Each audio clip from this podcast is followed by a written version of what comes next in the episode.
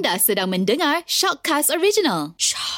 Assalamualaikum Ustaz. Apa topik kita hari ni? Bismillahirrahmanirrahim. Assalamualaikum warahmatullahi wabarakatuh. Uh, Abang Nas, Iwan dan semua pendengar Gegar Permata Pantai Timur. InsyaAllah pada hari ini saya nak bawa satu kisah uh, yang berlaku kepada Abdullah bin Jahshi Al-Asadi. Abdullah ni merupakan uh, sahabat Nabi SAW dan juga Abdullah ni adalah orang yang disebut sebagai As-Sabiqun Al-Awwalun iaitu orang yang awal-awal memeluk Islam ada yang meriwayatkan Abdullah uh, bin Jashi ni merupakan orang yang kedua memeluk Islam.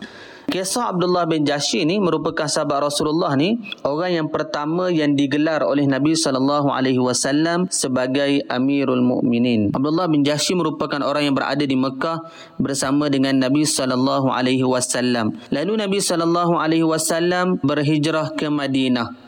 Ha, dan Abdullah bin Jahshi merupakan orang yang awal-awal hijrah ke Madinah. Cumanya Abdullah bin Jahshi ni bukanlah pergi ke Madinah hijrah ni pertama kali tidak. Abdullah bin Jahshi ni dah pergi kali kedua.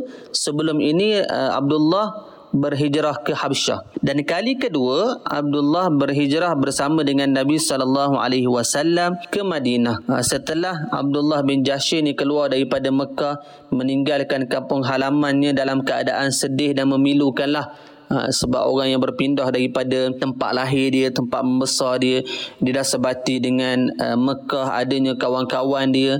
Jadi bila dia perlu berpindah ni, dia rasa sedih, dia rasa pilu. Sampailah dia di kota Madinah. Sampai di kota Madinah, dia dia dengar berita di, di kota Mekah berkaitan dengan Abu Jahal dan Usbah bin Rabi'ah. Abu Jahal ni dia pergi ke kampung Abdullah iaitu perkampungan Bani Jahshi dia pergi ke pintu-pintu dia tengok siapa yang pergi ikut Rasulullah eh, berhijrah ke Madinah. Dia cek satu-satu satu-satu sampailah ke rumah Abdullah dia tengok tak ada orang.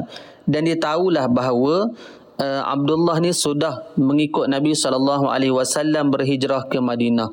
Lalu Abu Jahal ni rasa marah dan timbullah rasa tamak de- dekat hati dia sebab Abdullah bin Jahsy ni masih meninggalkan uh, barang-barang uh, harta dia lah di rumah dia. Lalu Abu Jahal dengan rakusnya, dengan jahatnya dia ambil semua harta. Abdullah bin Jahsy ni bila berita ni sampai ke telinga Abdullah bin Jashi bahawa rumah dia telah dirampak, bahawa rumah ni harta-hartanya semua telah diambil oleh Abu Jahal, maka sedihlah Abdullah bin Jashi sebab dia ni tak banyak harta tetapi bila dia tinggal habis semua kena kebah dengan Abu Jahal dan juga Usbah bin Rabi'ah tadi. Tak, lalu dia dia bertemu dengan Nabi sallallahu alaihi wasallam dalam keadaan sedih. Dicerita pada Nabi ya Rasulullah aku tinggalkan uh, Mekah. Aku tak bawa apa-apa tapi adalah harta sikit kat kampung. Tetapi telah dirampak telah diambil oleh Abu Jahal. Lalu Nabi sallallahu alaihi wasallam bersabda kepada Abdullah bin Jahshi wahai Abdullah adakah kamu tidak rela? Allah Taala menggantikan semua harta kamu yang orang ambil tu yang Abu Jahal rampah tu Allah Taala gantikan dengan syurga. Maka Abdullah jawab ya Rasulullah aku sanggup dan aku terima. Jadi selepas peristiwa tu sejuklah hati Abdullah. Dia rasa tenteram dia rasa seronoklah berada di Madinah. Dan kisahnya tak berapa lama selepas itu Nabi wasallam memilih beberapa orang sahabat untuk dijadikan sebagai uh, tentera di Madinah uh, pada waktu itu. Dan orang yang terpilih menjadi ketua tentera adalah dialah Abdullah bin Jahshi kerana apa? Kerana Rasulullah sallallahu alaihi wasallam menyebut tentang kehebatan Abdullah bin Jahshi ini disebut apa dia? Aku akan melantik orang yang paling sabar menderita haus dan lapar antara kalian untuk menjadi amir ataupun ketua. Nabi sebut aku akan pilih di kalangan ramai-ramai ni orang yang paling sabar, orang yang paling banyak derita, orang yang uh, dia lapar ke dia haus ke dia uh, sabar dengan Allah Taala. Maka aku pilih dia sebagai ketua tentera. Maka terpilihlah Abdullah bin Jahshi. Maka Nabi sallallahu alaihi wasallam kisahnya uh, Iwan dan juga Abanas eh kisahnya uh, bila Abdullah bin Jahsy ni dilantik sebagai ketua maka Nabi sallallahu alaihi wasallam uh, meletakkan ataupun memberikan bendera kepada Abdullah bin Jahsy secara rasmi sebagai ketua tentera di Madinah pada waktu itu. Lalu Nabi sallallahu alaihi wasallam mengutuskan uh, Abdullah bin Jahsy dan 8 orang sahabat lain untuk pergi mengintip di Mekah uh, kaum Quraisy lah perkembangan Quraisy di Mekah. Lalu berjalanlah Abdullah bin Jahsy dengan sahabat-sahabat dia seramai 8 orang. Lalu Abdullah bin Jahsy ni dia kata pada sahabat-sahabat dia, barang siapa yang nak ikut aku, yang rela dia mati dibunuh, dan rela di mati syahid jomlah bersama-sama dengan aku. Tapi barang siapa yang tak rela untuk mati syahid yang tak nak bersama aku sila patah balik. Tetapi alhamdulillah semua sahabat beriktikad nak sama-sama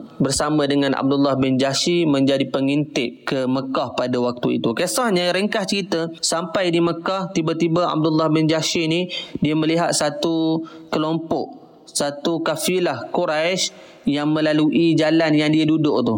Ha, yang nak lalu nak masuk ke Mekah tu antara Taif dan Mekah dia duduk di situ. Tiba-tiba dia nampak satu kumpulan kafilah Quraisy yang melalui jalan tersebut. Lalu Abdullah ni bincang dengan sahabat ni macam mana kita nak buat ni? Kita nak serang dia ke ataupun kita nak biarkan dia lalu perbincangan dengan sahabat dengan kawan-kawan ni dia ambil keputusan untuk menyerang kafilah kaum Quraisy yang lalu kat situ. Cumanya hari tersebut merupakan hari terakhir dalam bulan haram.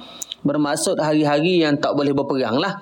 Ha, tapi hari itu merupakan hari terakhir. Ha, tapi bila dia bincang, dia ambil kata sepakat dengan sahabat dia, kita serang, serang lah. Jadi bila lalu je kafilah Quraisy kat situ, berlakulah peperangan, maka ber, mereka berjaya membunuh seorang, uh, ditawan dua orang, dan ada bakinya seorang lagi berjaya melepaskan diri. Ha, jadi pulanglah Abdullah bin Jashi dengan sahabat ni ke ke Madinah. Bila dia balik di Madinah, tiba-tiba apa yang dibuat tu Rasulullah tak setuju. Kerana apa? Mereka menyerang uh, dalam bulan haram dan juga mereka menyerang tanpa perintah daripada Nabi sallallahu alaihi wasallam. Maka bila Nabi tak suka apa yang dibuat oleh Abdullah bin Jahsy dengan beberapa orang sahabatnya, Abdullah ni rasa bersalah. Sebab dia sebagai ketua tiba-tiba dia lupa yang Rasulullah tak bagi arahan pun untuk menyerang dan dia faham bulan tu merupakan hari terakhir bulan haram. Lalu rasa bersalahlah Abdullah bin Jahsy ni. Dan ada juga sahabat-sahabat lain yang mencemooh Abdullah bin Jahsy sehingga dia rasa amat-amat bersalah. Dia rasa sedih sangat. Dia mohon ampun dengan Allah Taala. Dia minta maaf dengan Nabi sallallahu alaihi wasallam. Dan orang kaum kafir Quraisy pada waktu itu mencaci maki kaum muslimin sebab menyerang dalam bulan Islam. Maka lagi bersalahlah Abdullah bin Jahsy ni. Uh, sehinggalah turun ayat Quran dalam surah Al-Baqarah ayat 217 Allah Taala sebut yasalunaka 'anil syahril harami qitalin fi kul qitalun fihi kabirun كبير وصد عن سبيل الله وكفر به والمسجد الحرام وإخراج أهله منه أكبر عند الله. Ayat ni panjang.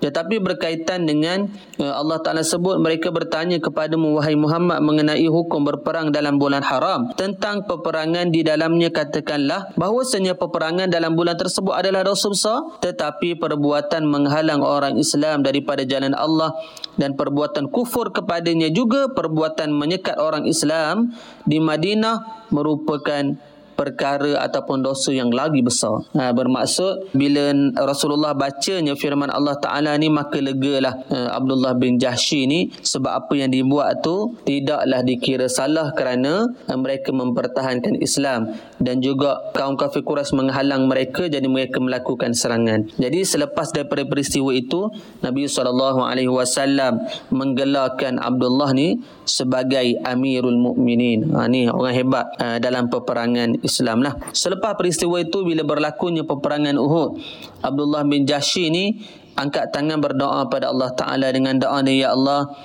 uh, pertemukanlah aku esok dengan seorang yang kuat tenaganya dan gagah.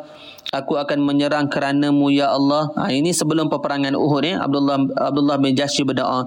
Lalu orang itu membunuhku ya Allah. Kemudian dia memotong telinga, tangan dan hidungku ya Allah sebagai saksi di hadapan kamu nanti ya Allah aku mati dalam keadaan berjuang di jalanmu. Doa yang dibaca Abdullah bin Jahsy ini dimakbulkan oleh Allah Ta'ala. Keesokan apabila berlaku peperangan Uhud, maka Abdullah bin Jahsy terbunuh mati syahid dalam keadaan telinga dan juga hidungnya dipotong oleh kaum kafir Quraisy dalam peperangan Uhud. Ha, ini kisah seorang sahabat yang hebatlah. Jadi pengajaran yang kita boleh ambil daripada uh, kisah Abdullah bin Jahsy ni, yang pertama pengorbanan adalah satu ujian bagi menguatkan keimanan. Sebab itulah para pendengar gegar permata pantai timur yang dirahmati Allah sekalian, kita ni banyak ditimpa ujian.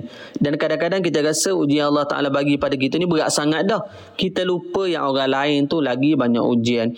Kita rasa kita ni miskin. Bila kita tengok orang di bawah kita, subhanallah, Allahu Akbar. Ramai lagi orang yang susah daripada kita. Yang tak boleh makan pun. Yang nak cari makan pun payah. Ha, jadi ujian tu sebenarnya Allah Ta'ala nak kuatkan iman kita. Yang kedua pengajaran yang kita boleh ambil apa dia? Arahan pemimpin perlu ditaati. Dalam kisah ni kan. Ha, Abdullah bin Jashid diterlupa perintah daripada Nabi SAW.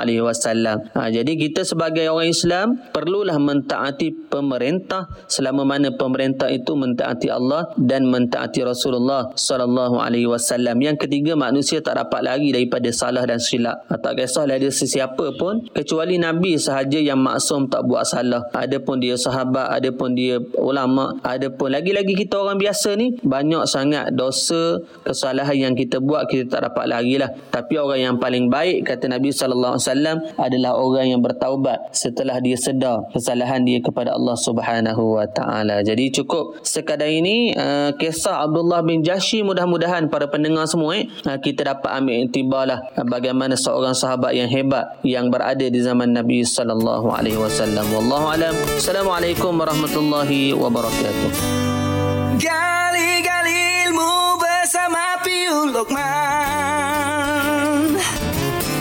Dengarkan Gali Ilmu bersama PU Lokman setiap Ahad hingga Kamis pada jam 6.40 petang. Gegar, pilihan nombor 1 Pantai Timur.